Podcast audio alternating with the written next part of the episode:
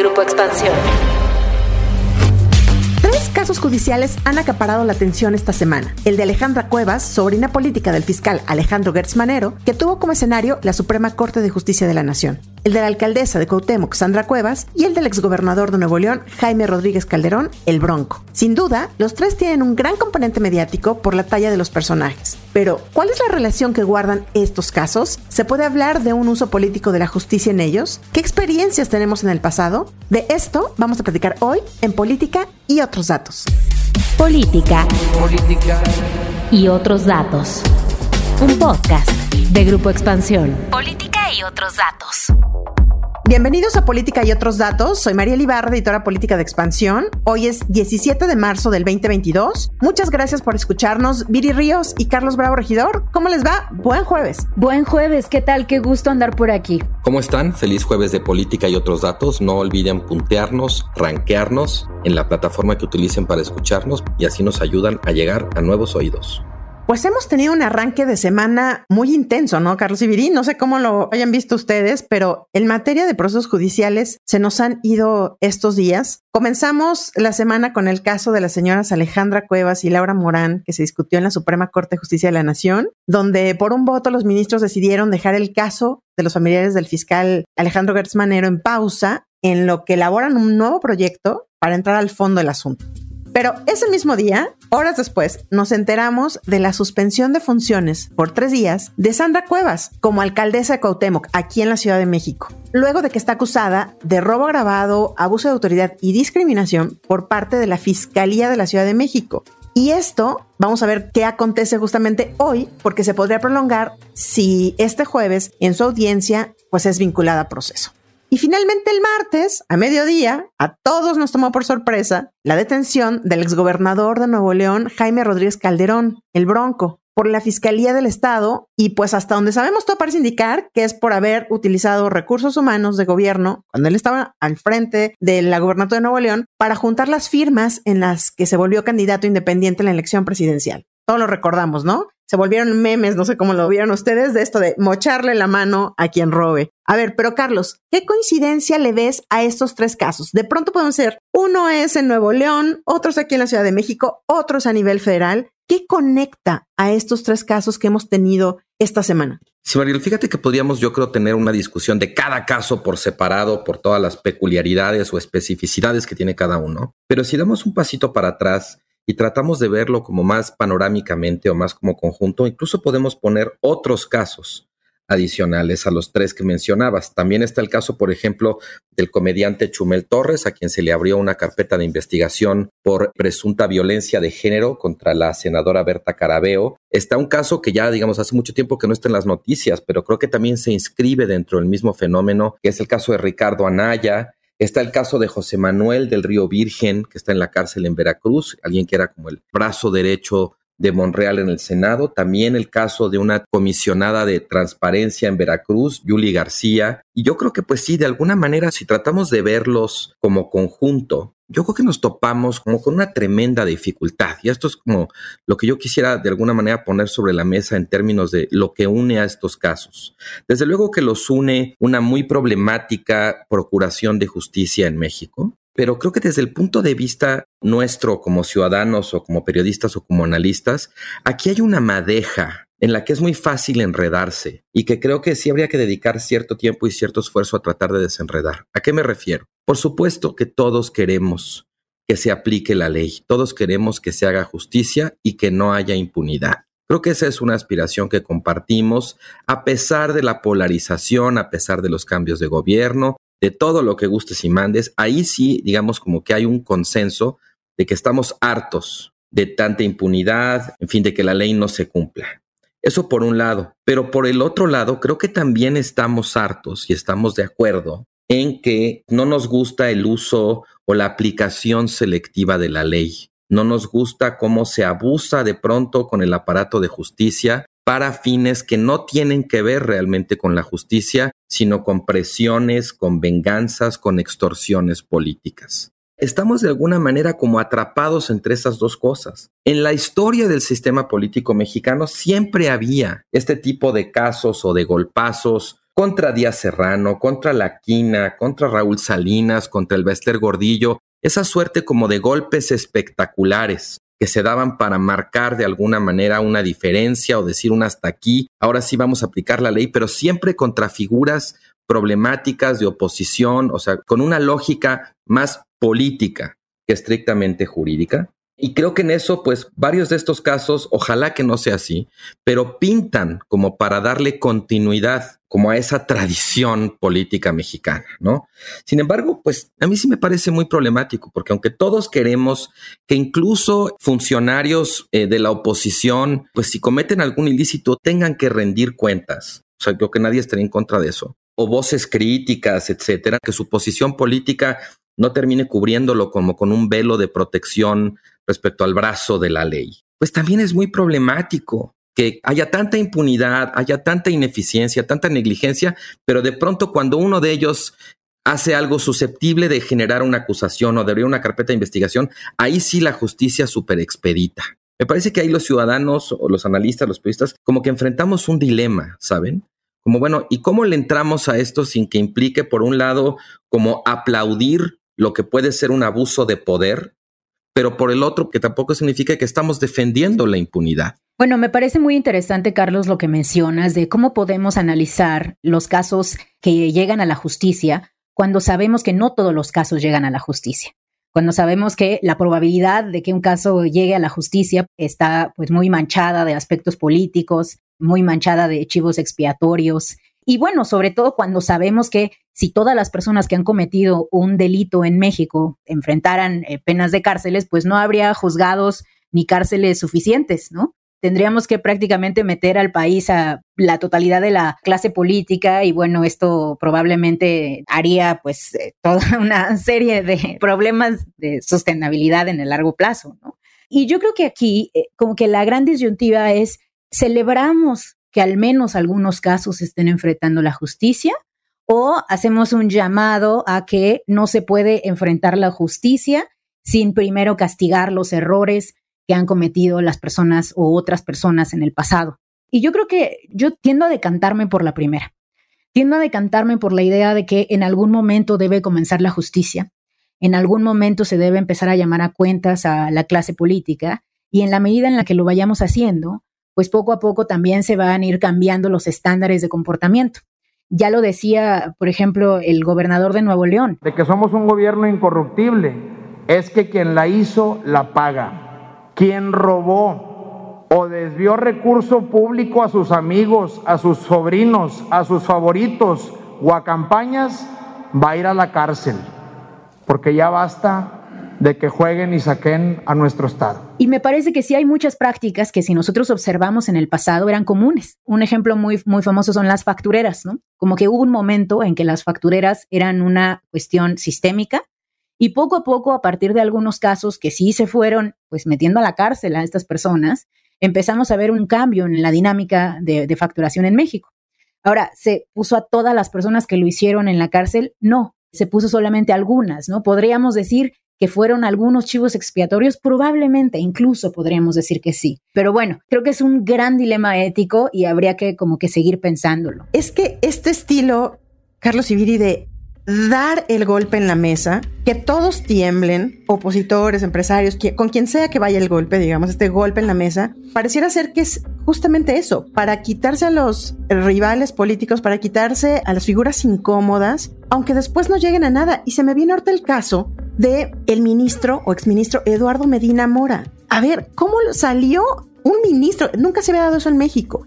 ¿Cómo salió de la Suprema Corte este ministro acusado por lavado de dinero y operaciones bancarias de mala procedencia y todo esto? Y hace apenas unos días, el gran reportero Abel Barajas de Reforma nos platica que le dieron carpetazo, archivazo al caso. ¿Por qué? Porque no encontraron indicios de lavado de dinero en las operaciones bancarias del también ex procurador de la República. Entonces, ¿qué pasó? Solamente se tira un ministro a una superfigura en la justicia, en ese caso, y no sucedió absolutamente nada. Fue un usted disculpe. Ahí sí, literal, ¿no, Carlos? Qué bueno que mencionas ese caso, Mariel, porque en efecto creo que también se inscribe un poco dentro de la madeja como de este fenómeno durante este sexenio.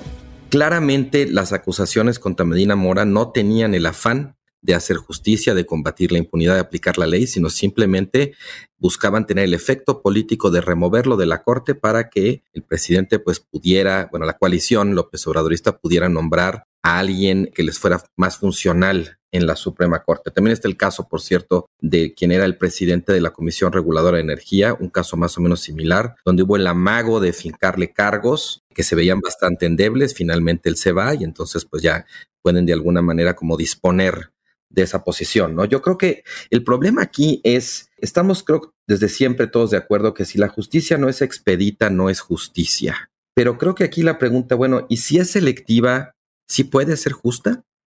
Porque los golpes sobre la mesa siempre terminan siendo más una señal política. Y llevamos muchas décadas con el mensaje de ahora sí estoy haciendo esto para demostrar que va a ser distinto y que eso va a detener, que va a parar la robadera y décadas de saber que pues no es cierto, que al final estamos como en un patrón que se repite y se repite como infernalmente. Y creo que pues en ese sentido, la verdad, este sexenio no ha representado un cambio, una ruptura con esa tradición y en muchos casos creo que representa una aceleración del deterioro en ese sentido. Digo, el caso Gertz es paradigmático porque ya su uso, digamos, de, las instituciones de la Procuración de Justicia, de pronto ya ni siquiera responde como una lógica política donde esté usando su puesto para los fines de la coalición de la que forma parte. Ya es un uso completamente como personal, patrimonial, vengativo. Y en ese sentido, bueno, pues yo creo que haces muy bien en sacar el caso de Medina Mora, eh, Mariel, y con esto termino, porque ahí pues te habla muy claramente de cómo la impunidad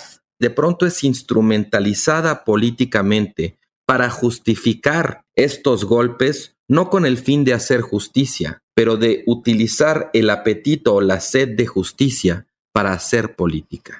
Claro, y habría que dividir, eh, como muy claramente, creo que estamos hasta cierto punto hablando de dos cosas. Creo que hay que dividir muy claramente aquellos casos que están mal hechos y que están golpeando sin fundamento y que eventualmente además muchos de ellos terminan cayéndose de casos que son justos, pero que representan, digamos, el inicio de la aplicación de la justicia. A mí, por ejemplo, me gustaría que el inicio de la aplicación de la justicia fuera el bronco y después empezáramos a ver pues a todos los 87 gobernadores que tienen irregularidades de acuerdo a la Auditoría Superior de la Federación, pues enfrentar un patrón similar en donde también se les llamará cuentas. Lamentablemente. O los miembros del gabinete, Viri. Sí, sí, o bueno, o eh, ciertos presidentes municipales. Bueno, los conocemos a todos. Ahora, yo creo que lamentablemente lo que estamos observando mucho con este gobierno es la presentación de muchos casos mal hechos. Me parece que uno de ellos, habría que darle seguimiento, pero uno de ellos es el de Sandra Cuevas. Sandra Cuevas, en realidad, cuando tú ves los cargos que ella está enfrentando, la delegada de Cuauhtémoc, pues son cargos que son relativamente endebles y que aún si se hubieran cometido no parecen ser graves. Robo agravado, abuso de autoridad, sí, discriminación. parece que la delegada le dijo algunas palabras antisolantes a unos policías y luego los, los llevó a regañar un cuartito y mientras los regañaba les quitó el teléfono cosas que están mal, cosas que suponen un abuso del poder, pero que no suponen el abuso de poder que nosotros hemos observado, no sé, en los grandes líderes sindicales de este país, ¿no? O sea, ¿dónde está el caso de abuso de poder contra los, no sé, contra la CTM, ¿no? Entonces, sí me parece que eso, que además resulta al final del día contraproducente, porque cuando se les caigan los cargos de Sandra Cuevas va a quedar evidenciado el hecho de que este era probablemente un golpe sin fundamento, pues eh, eso es, digamos, el peor equilibrio que podemos tener en el sistema de justicia. Lo hemos dicho y lo reiteramos. La Fiscalía General de Justicia de la Ciudad de México no fabrica culpables, pero tampoco realiza exoneraciones a modo. Ella está acusando, ¿no, eh, Viri, que evidentemente que es un tema político y que lo que quieren es quedarse con la alcaldía. Esta alcaldía que, por ahí nada más para decirlo, pues nos sorprendió a todos, ¿no? Que quedara en manos, todo el mundo daba por hecho que íbamos a tener como alcaldesa a Dolores Padierna y de pronto vemos en aquella elección el caso de, de, Cuevas, justamente y ahora lo que ella acusa es que pues es una forma de hacerse de esta delegación.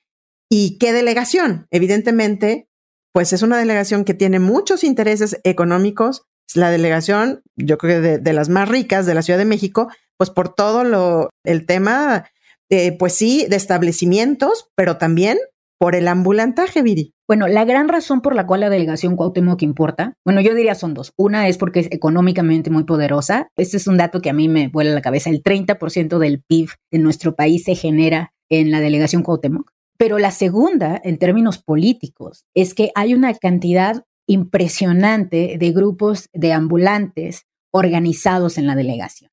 Entonces, quien gana Cuauhtémoc gana la posibilidad de, hasta cierto punto, manipular este voto, que ha sido pues eh, muy importante para eventualmente ganar la ciudad. La pérdida de Cuauhtémoc entonces es la que más le dolió a Morena, porque pues es la que más los aleja de poder tener eventualmente el control de la ciudad cuando se vaya Claudia. Es la sede de los poderes y es la alcaldesa del presidente, ¿no? Yo no tengo que ver absolutamente nada y que además, pues este, con todo respeto, está mintiendo. Yo creo que podríamos dedicar incluso un episodio a hacer una suerte como de close-up o de zoom in al caso de Sandra Cuevas y de Cuauhtémoc por la importancia económica, su importancia política, quizás solo comparable con la que tiene, aunque por razones quizás distintas, otra alcaldía como Iztapalapa. Pero bueno, en lo que hacemos ese episodio, también hay otro caso que a mí me parece paradigmático, que es el de Chumel Torres, ¿no? Yo no tengo interés en defender el humor de Chumel Torres, pero sí de decir que abrirle una carpeta de investigación por supuesta violencia de género contra la senadora Berta Carabeo, la verdad es, primero que nada, es un desperdicio.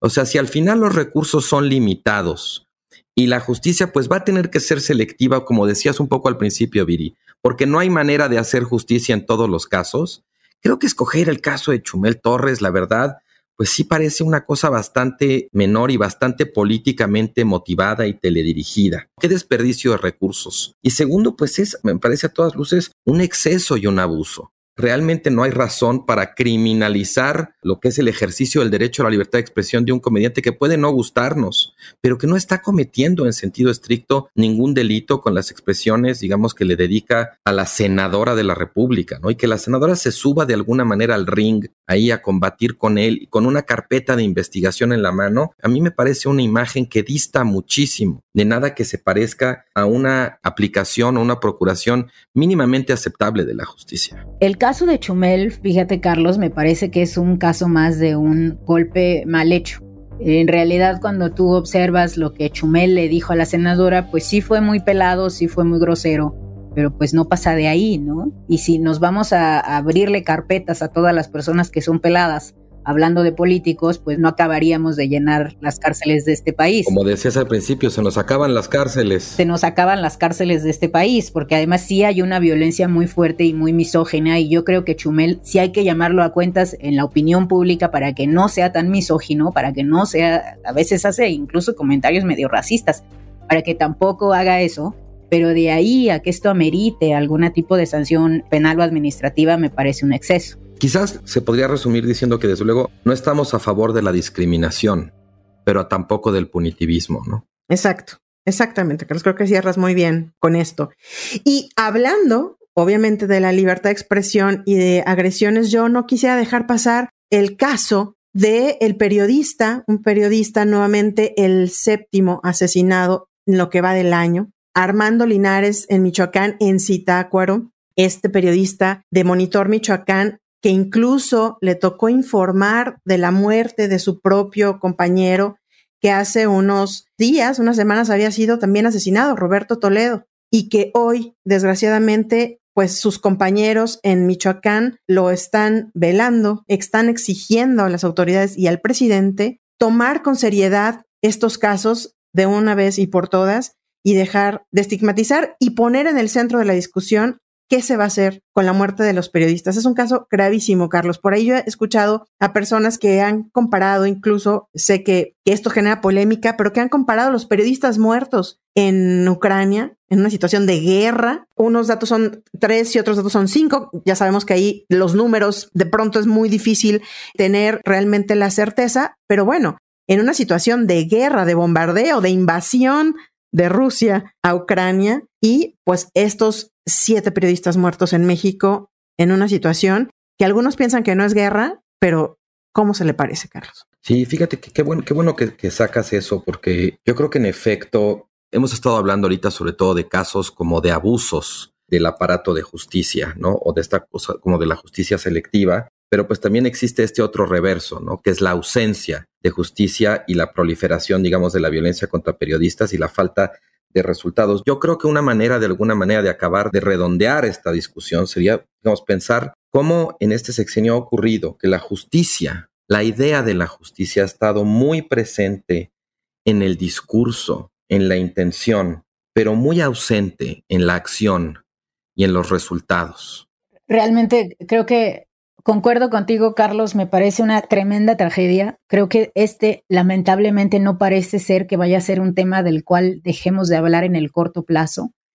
Y me parece que puede incluso eventualmente representar el talón de Aquiles de López Obrador, porque ya la violencia general, la violencia que existe en las calles, ya parece que a esa violencia ya nos acostumbramos pero a lo que no nos hemos acostumbrado es a esta violencia que está atacando a trabajadores de la información y de los medios, que pues lo único que están haciendo es ayudarnos a entender mejor nuestro país. Y va a ser, va a ser un tema. Habrá que seguirlo, sí, porque más allá de el Parlamento Europeo y lo que le, la recomendación, la resolución que se hizo al gobierno de México y cómo contestó el gobierno de México, que sí, para política está bien seguirlo, pero sin dejar de perder el fondo Viri Carlos, me parece, y el fondo es que se digan lo que se diga, palabras van, palabras vienen, se sigue asesinando a periodistas en México y a mucha gente todos los días en el país en completa impunidad.